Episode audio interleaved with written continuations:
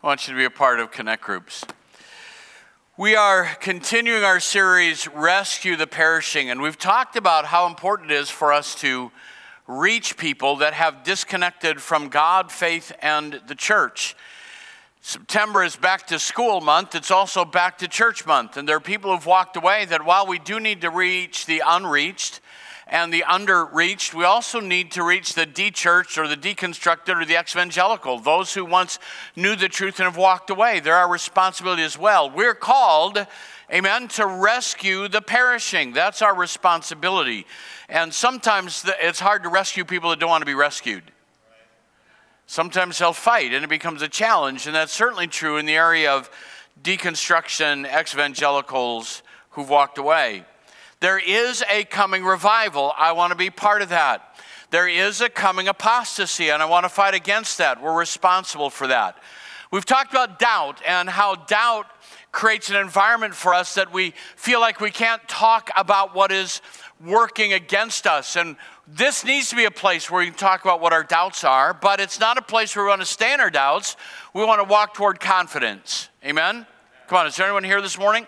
We want to walk toward confidence. And confidence is not a blind faith, that's not what it is at all. It's built and rests upon um, evidence, experience, and the essence of God. We don't just blindly follow Him, there are reasons that we follow Him.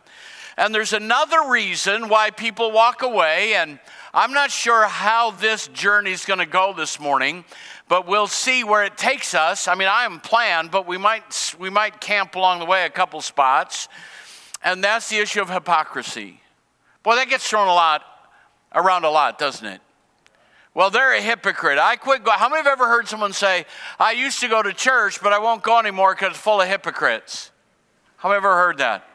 Someone said, if a hypocrite is standing between you and God, they're closer to God than you are. Just geometrics. They're closer to God than you are. And yet it's thrown around freely and really without any consequence or responsibility. I read about a man named Travis McElroy. Travis is an American podcaster, writer, and a comedian. And at one time was a Christ follower and was interviewed on a podcast called Good Christian Fun. And he tells why he's no longer a Christian. And I, and I want you to hear this, and then we're going to talk about how we need to deal with this issue. He said at 13, he talked to a pastor about lust. The pastor gave him great advice, but later had an affair. Number two, Travis went to another minister with a question about spiritual assurance. What makes me right about Christianity and everyone else wrong? Of every other religion wrong? And the response to the pastor was it's not about right or wrong, it's about faith. And Travis says, Well, I didn't have faith that he was right. Travis's mother was a church secretary, and he listed these as why he is no longer a Christ follower, these three reasons. She was diagnosed with cancer when Travis was a young adult. During her treatment, the church leadership tried to cut off her insurance because it cost them too much money. At that point, Travis realized he knew atheists who were kinder and gentler people than those he'd grown up with in church. Now, Travis is an agnostic. We've all heard those stories. Well, two of us have. I, let me try this again. This is the part where you respond. We, we've all heard those stories, right? Somebody did something wrong, they're a hypocrite, and I'm no longer a Christian. We need to work through that. Are hypocrites keeping people out of the kingdom of God? And if they are, what do we do about it? What's our responsibility? Because this isn't about justifying us, it's about rescuing the perishing. And how do we answer the charges of hypocrisy in the context of rescuing broken people that have walked away from God because one of you messed up. It just gets more direct if you just look at me like you have a blank stare in your face. First principle that I need us to wrestle with this morning is simply this we are all broken. I'm going to say that again. We are all broken. All have sinned and fallen short of the glory of God.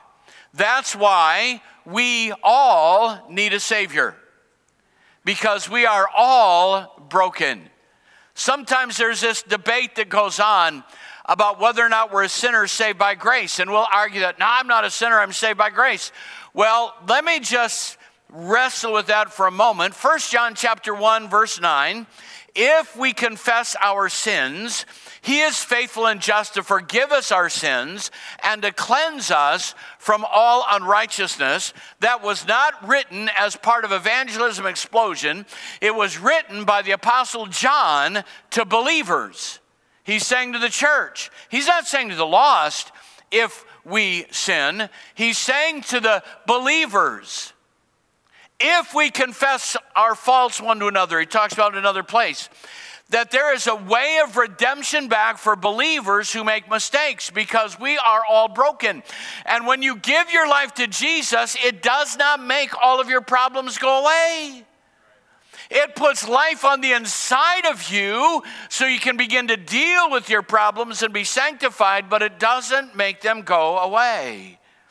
We continue to fail from time to time. How many of you be willing to admit this morning that you have made a mistake of some sort after becoming a Christ follower? I mean, a moral mistake, a failure, a sin. You did something wrong.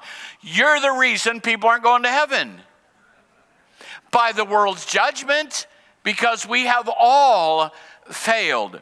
So, what we have to understand is that the work of the Spirit in the church, and it's a teaching on sanctification we don't talk about a lot, but I want to talk to you about sanctification for a moment. Sanctification is the work of the Holy Spirit to change you as a broken, fallen person into the image of Christ. And it's a twofold understanding.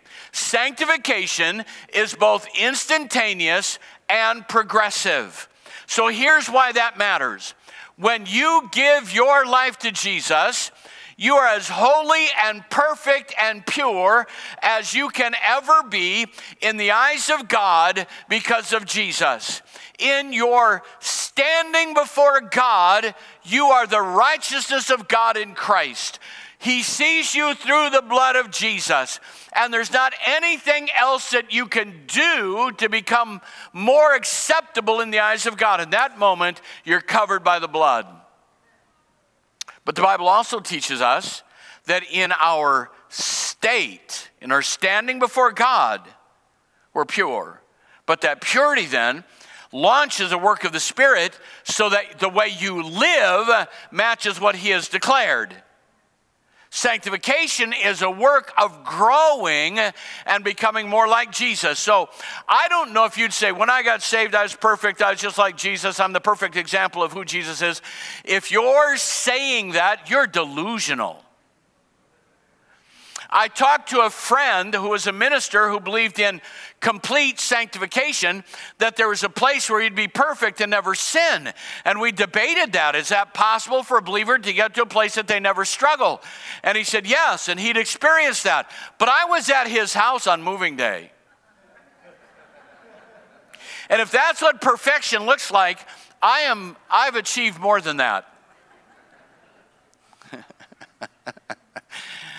If, if I talked to my wife the way I talked to his wife, I'd had to sleep that night with one eye open. How many know what I'm talking about?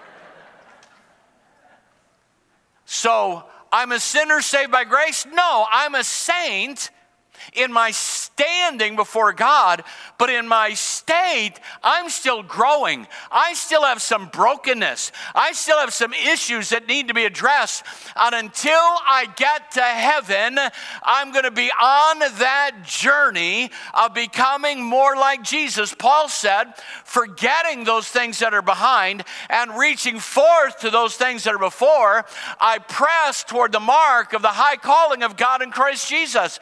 Paul had not arrived yet, but he was on a journey. How many are hearing me this morning? So, between here and there, what are you? You are a saint of God who is struggling and learning and growing and being sanctified into his image. And along the way, you're going to make some mistakes. And this needs to be a place where we help people who make mistakes. I'm a work in progress. Now, I will tell you, there's a bumper sticker that I really don't like. And you may have it. I didn't go around looking on the parking lot. So if it's, if it's on your bumper sticker, I didn't know, but I pray your bumper will fall off. I'm not perfect, just forgiven. That's a cop out.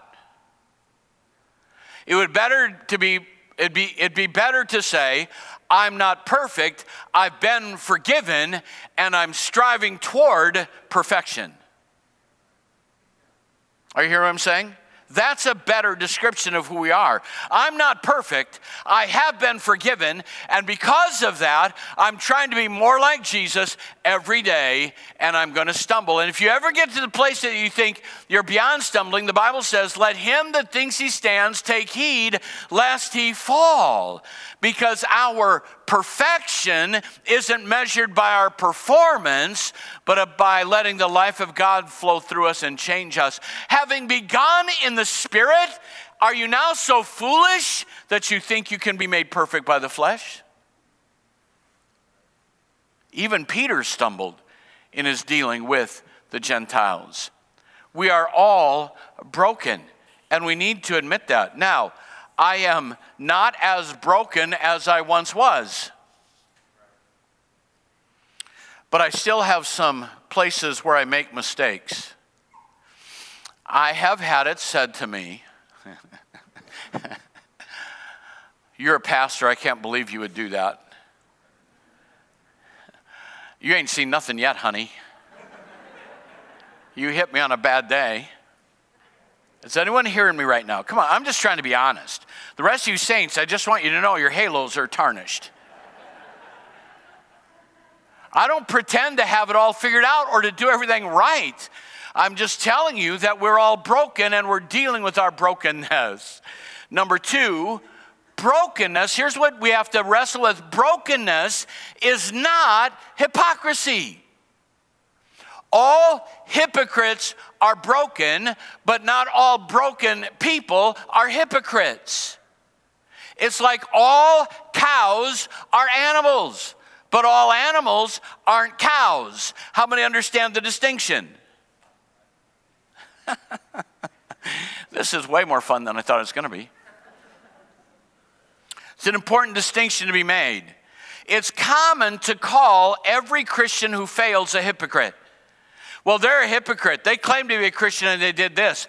They're a hypocrite. They claim to love Jesus and they behaved in this way. They're a hypocrite. They go to church. Now, it's possible that they might be a hypocrite, but they might also be a broken person headed towards health. And I think it's fair to say to someone, I'm not a hypocrite. I'm a person who's struggling to follow Jesus. Because I want to define for you what a hypocrite really is. Do you want a definition of a hypocrite? Let's go to the book of Matthew, and Matthew talks to the Jews, and Jesus talks more about hypocrisy, or is recorded in Matthew's gospel, talking about hypocrisy more than any of the other gospels. So this is going to take a while. How many are okay if I stop when I'm finished? Yeah, that's okay as long as I stop on time, right? So there are 12 marks of hypocrisy. They kind of overlap.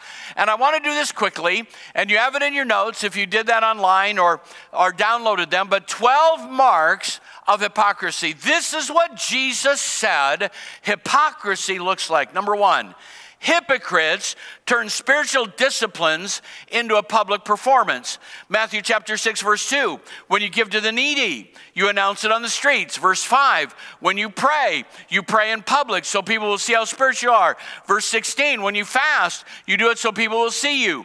They turn spiritual disciplines into public performance. Number two, hypocrites use criticism of others to justify themselves. Matthew chapter 7, verse 5 you hypocrite, first take the plank out of your own eye, and then you can see clearly to see the speck in your brother's eye. They justify their plank when they can see a speck in someone else's eye. Number three, hypocrites turn worship into a self serving expression. In Matthew chapter 15, verse 7, you hypocr- are you hypocrites? Isaiah was right when he prophesied about you and talks about how you how you worship with your lips, but your heart is far from me. And what is the illustration he uses? There was a principle in Judaism where they could take part of what they earned or made value and give it to the church, and it was identified as separated for a purpose. And what they were doing, because they didn't want to take care of their parents and honor them so that they wouldn't have to, they would take a large amount and identify it as sacred and then say, Well, we don't have enough money to help you. When you use your giving to justify your own purposes, that's hypocrisy. Hypocrites, number four, feign ignorance to deflect accountability. Matthew 16, 3. In the morning, you say, Today it'll be stormy, for the sky is red and overcast. You know how to interpret the appearance of the sky, but you cannot interpret the signs of the times.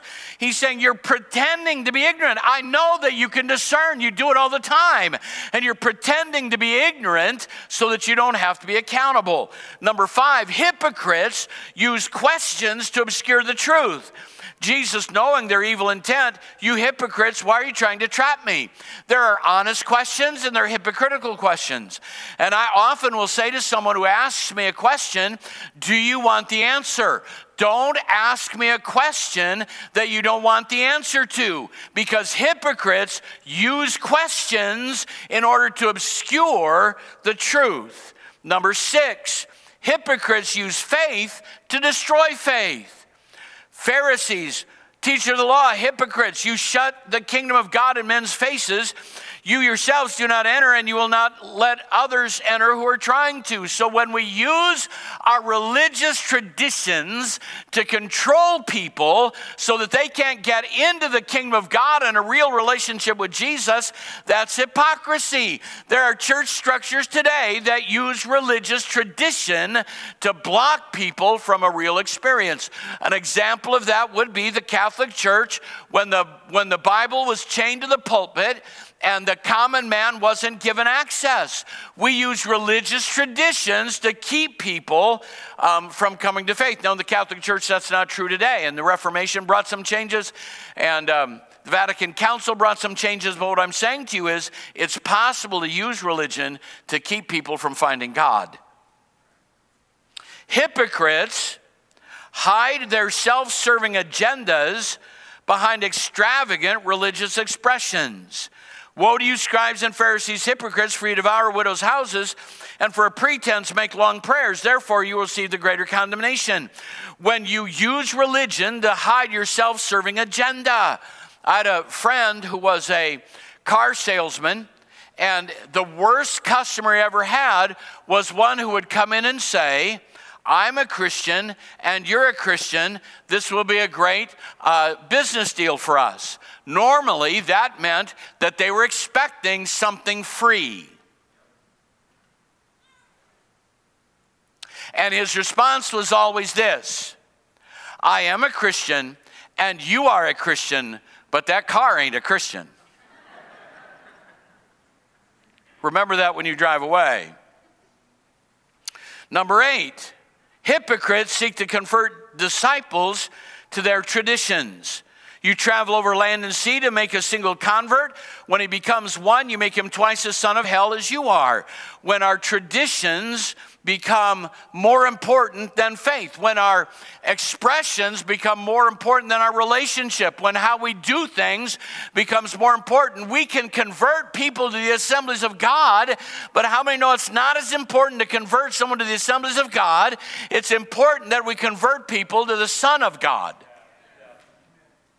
our, our denomination can become more important than our faith. Hypocrites create a convenient hierarchy of truth. Woe to you, scribes, teachers of the law. You give a tenth of spices, mint, dill, and cumin, but you've neglected the more important matters of the law justice, mercy, and faithfulness. It's as though if I come to church, I can live how I want. We create a hierarchy of truth. It's important to come to church, but I can cheat on my taxes because I go to church. Number 10, hypocrites emphasize external expression over internal reality. You clean the outside of the cup and dish, but inside you're full of greed and self indulgence. You're a whitewashed tomb full of dead men's bones. In the same way, you appear as people to be righteous, but in inside you're full of hypocrisy and wickedness. That we justify our practice as giving us relationship to God. Your Sunday school pin and your tithing record won't get you into heaven. And if you're justifying your relationship with God based on your performance, you're a hypocrite. Because our performance should come out of our relationship with God. Number 11, hypocrites are self excusing and self exalting. You build tombs for the prophets and decorate the graves of the righteous, and then you go on to say, had we been there in that day, we wouldn't have behaved that way. We're better than others. Number 12, hypocrites use their liberty to put others in bondage.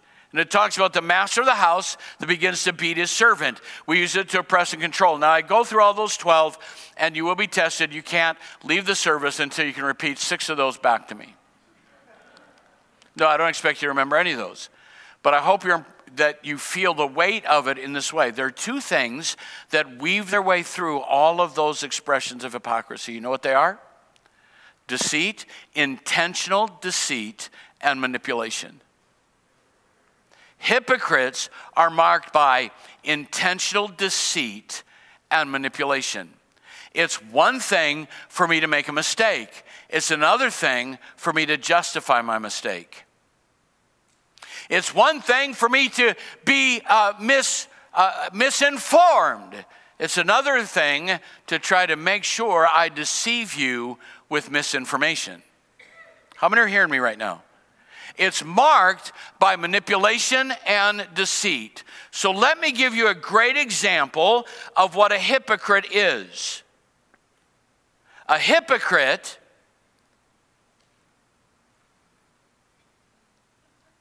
is a man pretending to be a woman and running in women's track meets.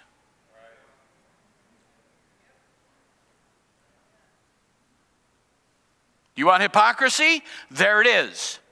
That man knows he's not a woman. I don't care what surgery he's done, he will biologically, genetically test as a male. And you can't tell me that it's okay to change your gender from male to female so that you can win ribbons and medals and trophies. It's when you know you're not something that you're pretending to be. It's not okay to pretend that you're African American when you're not, so that you can lead an organization. Is anybody hearing me now? You want hypocrisy? Look all around. Because the word hypocrite really means an actor one who wears a mask and pretends to be someone. Now, I don't know if you've ever done any acting of any sort. How many of you have ever acted in a church play or something of that sort? And how many of you know that when you're playing the role, you weren't really that person? I played a role in a musical and uh, I played a rich man whose marriage was falling apart and an alcoholic who comes to Christ. I um, played that role because I, in, the, in, the, in the play, I was a wealthy man. What if I believed I was that character and started writing checks and signed it by his name, writing for hundreds of thousands of dollars because it's in the bank. That's a hypocrite. Unless I really think I am him, and that's mental illness. So I get when there's a gender um, dysfunction where people struggle with who they are and feel like who they are on the inside doesn't match who their body is. But that's a mental illness. But when you're pretending to be something that you know you're not, a guy pretends to be a, a Christian because he wants to date a Christian girl.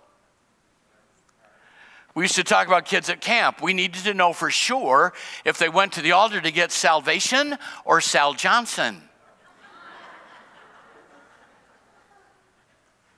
When you're pretending. When you're pretending something, now come on, help me now. When you're pretending something that you know isn't true, we have a new rule that had to be written in the assemblies of God. You cannot claim to be a doctor, have a doctoral degree, unless you have it from a, a, a, a, reputable institution that matches the accreditation of our schools. So I can write to some overseas company, pay them money, and get a doctorate. And if I do that, I know I didn't earn it. And they would say that is hypocrisy, and you're going to lose your credentials.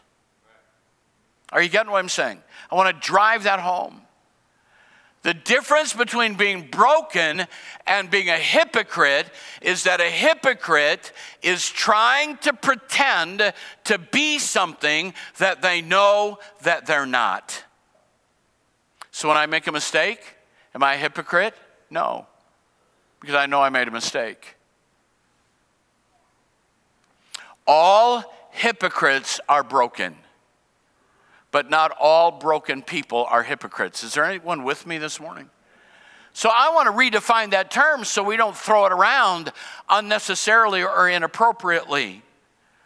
I'm broken but not a hypocrite. Hypocrisy, number three, has no place in the life of the believer. And I'm going to bring this together in a way that I believe will be helpful.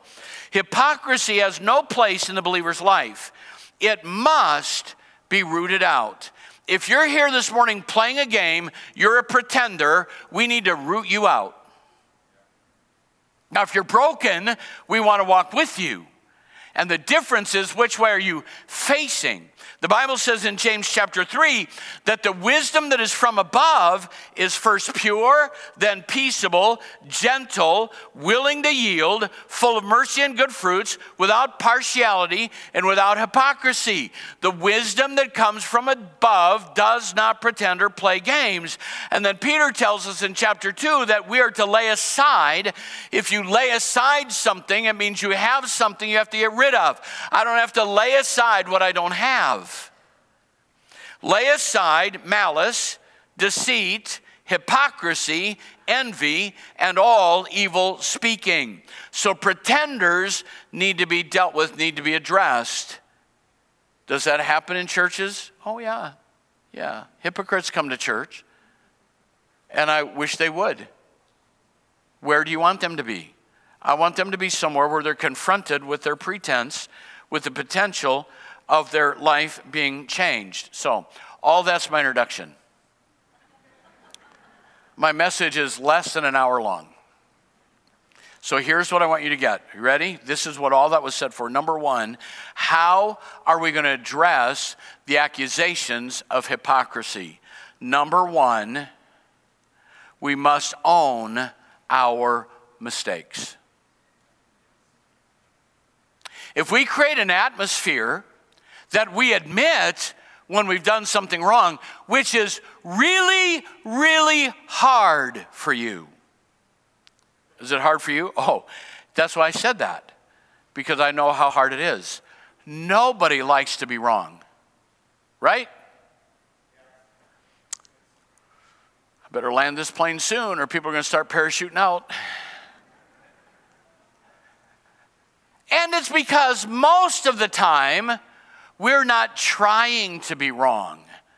It's a reaction, it's a weakness, it's a stumble. And we don't want to be wrong. We don't want to do the wrong thing. If you want to do the wrong thing, you're a sociopath, maybe a psychopath, but there's something wrong with you. And so when we're confronted that we made a mistake, the hardest thing in the world for many of us to do is say, Yes, I blew it. I made a mistake. It's hard for us to be in that place because we don't want to make mistakes. Not wanting to make a mistake is a good thing, refusing to admit your st- mistakes is another. We need to own them. This needs to be a place where we put aside the pretense of perfection. I don't always get it right. I don't always do it right. I, and you don't always do it right. So, can we just help one another? That's why James says, watch, confess your faults one to another. Do you know what happens if we're confessing our faults to one another? We get rid of this artificial perfect Christian appearance that the world reacts to. And when we are all broken and we understand that, we're going to move toward health. But when you confess your faults one for, to another, what do you do next? Then pray for one another and you will be healed. That's the progression of development. Confess your faults, pray for one another, and you will be healed because the effectual, fervent prayer of a righteous man avails much. I'm convinced that God cannot move in an environment of pretense, He will only move in an environment of authenticity. The time has come. The judgment must begin at the house of God. That we recognize we're growing. We have to own our mistakes. you know what they say people that know think they know everything are a huge annoyance to those of us who do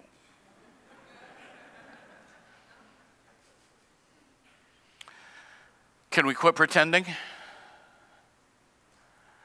I um, had this discussion. I've shared this before, but I think it captures captures it.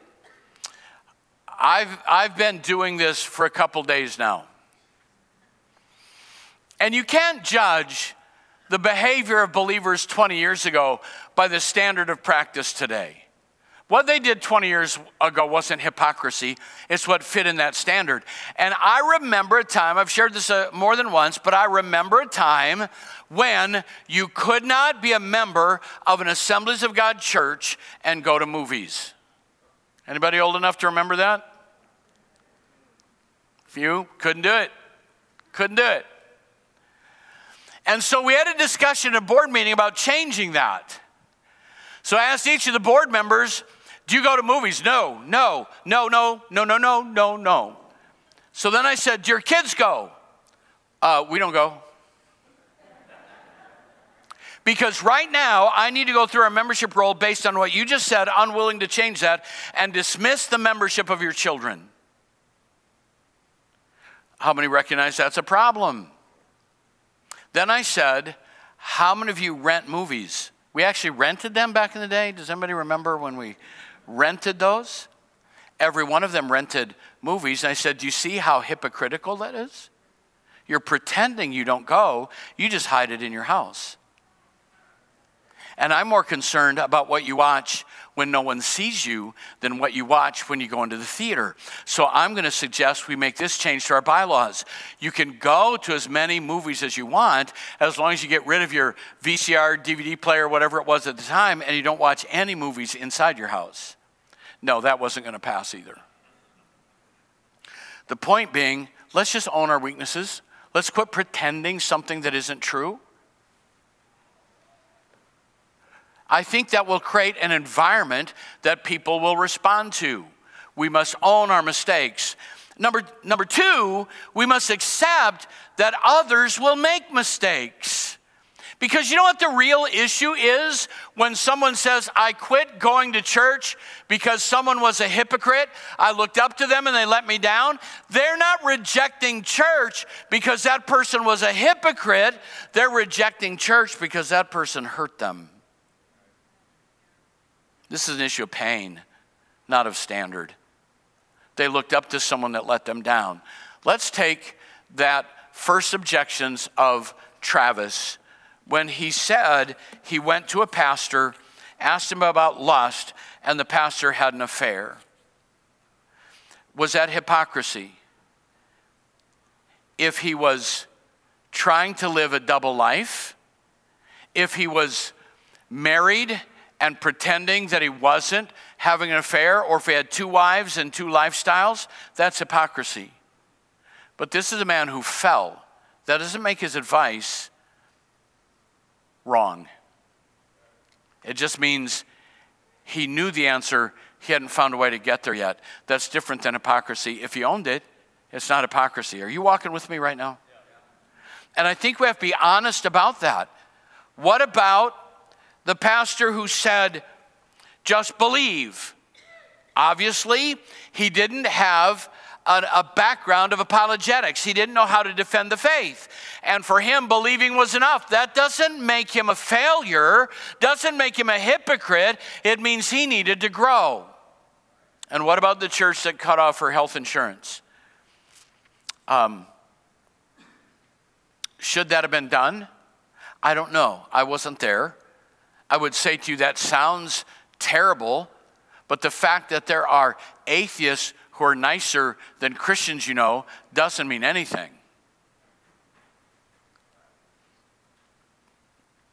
If they had tried to raise funds or do something in its place, it's not necessarily hypocritical, it's just evil.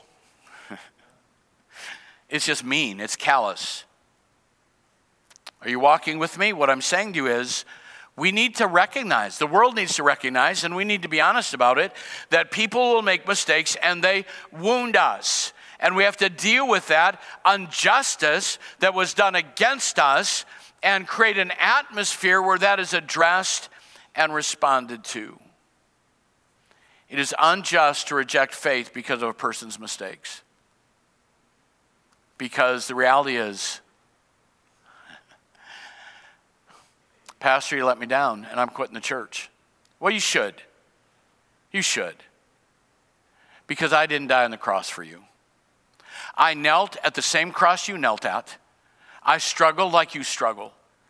And if you let someone else be the reason you're in the kingdom and someone else be a reason that you're doing religious things, you've not settled your faith in Jesus. Let every man be a liar, but God is still true. It's like saying, I will never drive a Ford again because a 16 year old had a wreck in one. Maybe the 16 year old was an idiot. But the problem's not the vehicle. Come on, is anyone hearing me right now? I think we have to have that conversation. Where is your faith? Where is your confidence? Don't put it in an individual because individuals are frail. They will make mistakes, they will disappoint you. Where is our confidence? We need to keep pointing. I'm not the standard. You're not the standard. We're all chasing the standard. We're all pressing toward the mark, and that mark is the Lord Jesus Christ. I'll tell you what, when you see him, he is altogether lovely. When you see him, he is without flaw. When you see him, he will always walk by your side. And I can make one guarantee to you there's only one person person on the entire planet that will not let you down, and his name is Jesus. Let's quit exalting human performance and start exalting the Lord Jesus Christ. He's what it's all about. We're looking unto Jesus, the author and finisher of our faith. Yes, wounded people have walked away from the church and they've blamed hypocrisy. And I don't ever want to be the cause of someone walking away. And I want to be the first one. And this, this is sometimes difficult. But I can't ever apologize for the message, but I can apologize for the method. If what I've said is true and I'm standing on truth, that does not give me an excuse to be mean. That doesn't free me to be ugly. When I hear Christians say hateful things about homosexuals, it tells me that they don't know Jesus. We don't have a right to be hateful. Jesus died on the cross for all sinners. Is there anyone in the house right now? I feel like everybody left. I, I, hold your hand up if you're still here. the thrust has to be that we will own our mistakes, when we overreact, when we react wrongly. I remember we were so against abortion that we, that we blew up abortion clinics. That's a sin when you harm and damage the lives of others. We've got to be the first one to apologize. If I've said something that was mean, I, I want to be the first one to say, hey man, I'm sorry that the way I said that offended you. Can you forgive me and let's start over? Let's regroup here. I'm sorry I didn't do what I said I would do. I'm sorry that I haven't paid back what I said I would pay. I'm sorry that you saw me in that environment and I compromised my faith. What might happen if we were to develop that kind of authenticity? You wouldn't have people leaving because of hypocrisy, you'd have them join you walking to the cross.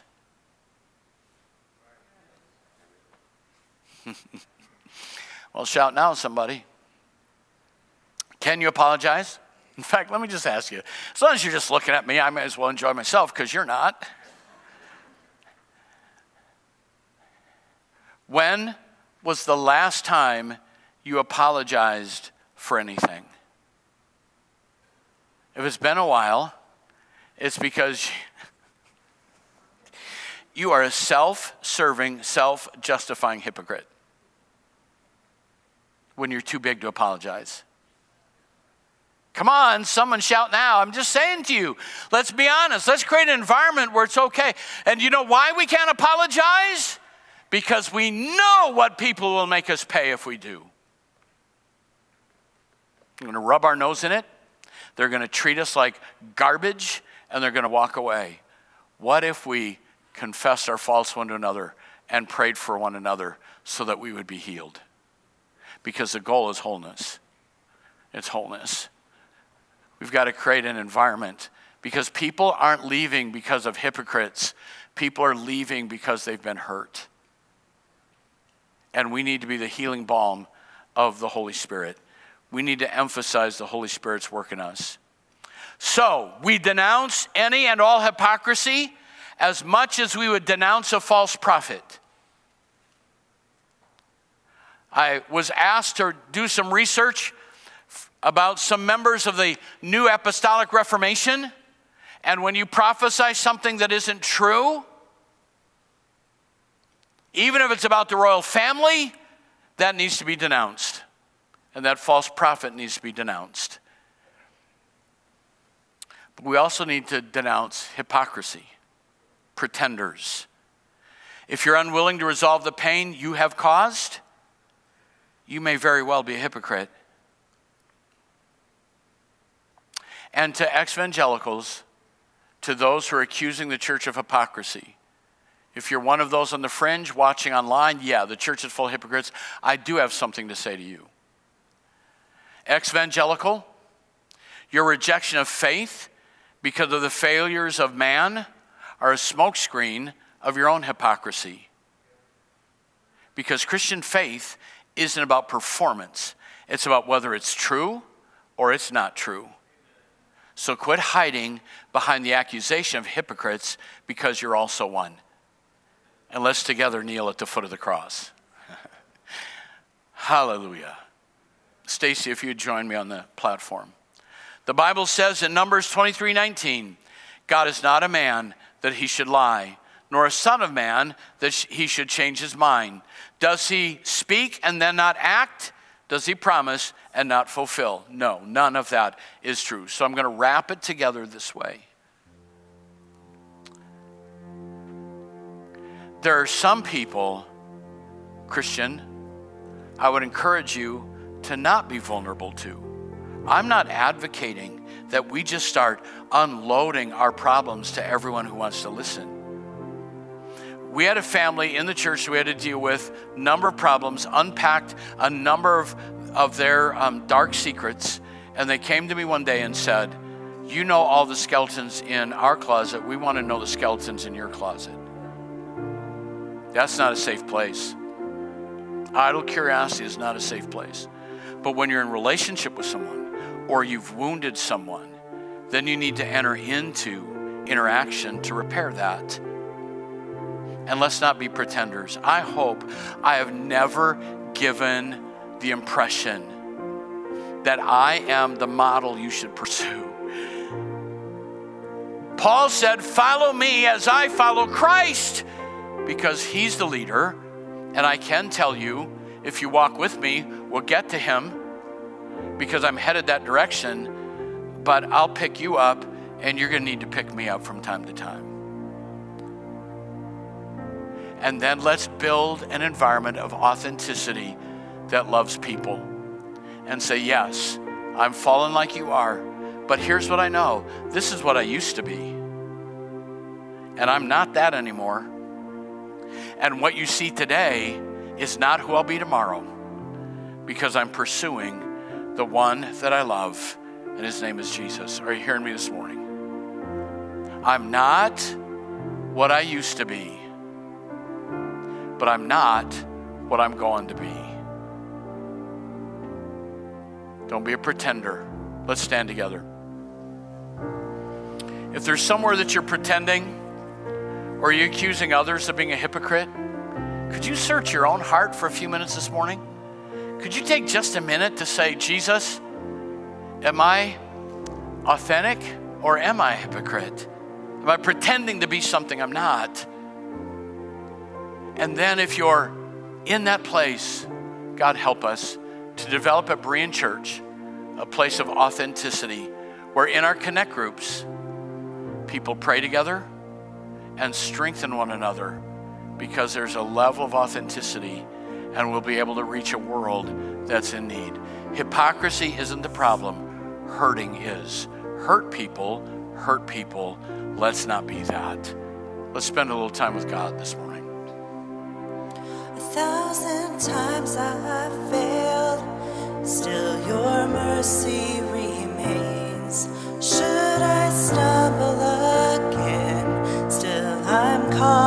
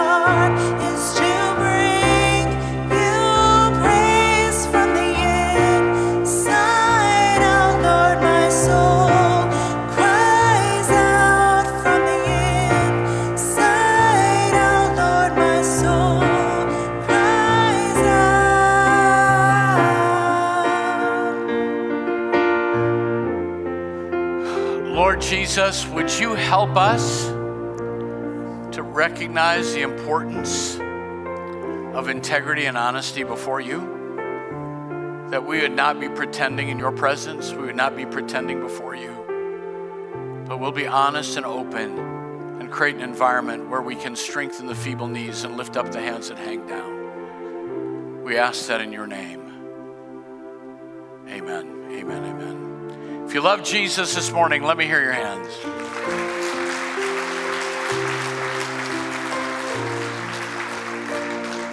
My goal this morning is to liberate you, to be honest, and to give you an answer to the charge of hypocrisy. We're all on a journey and we're all pursuing Jesus. Amen? So we don't have to pretend anymore. We can be real. Amen. Thank you so much for your ongoing support. I will tell you that August was a rather tough month, uh, but appreciate those of you that are going to step up and help us catch up. So appreciate your faithful giving, whether it's online or here or in the mail, however you do that. Really, really do appreciate that. And I want to strongly encourage you to get in a connect group where people can love on you and we can strengthen one another together. Amen. God bless you. Shake someone's hand and uh, be a blessing.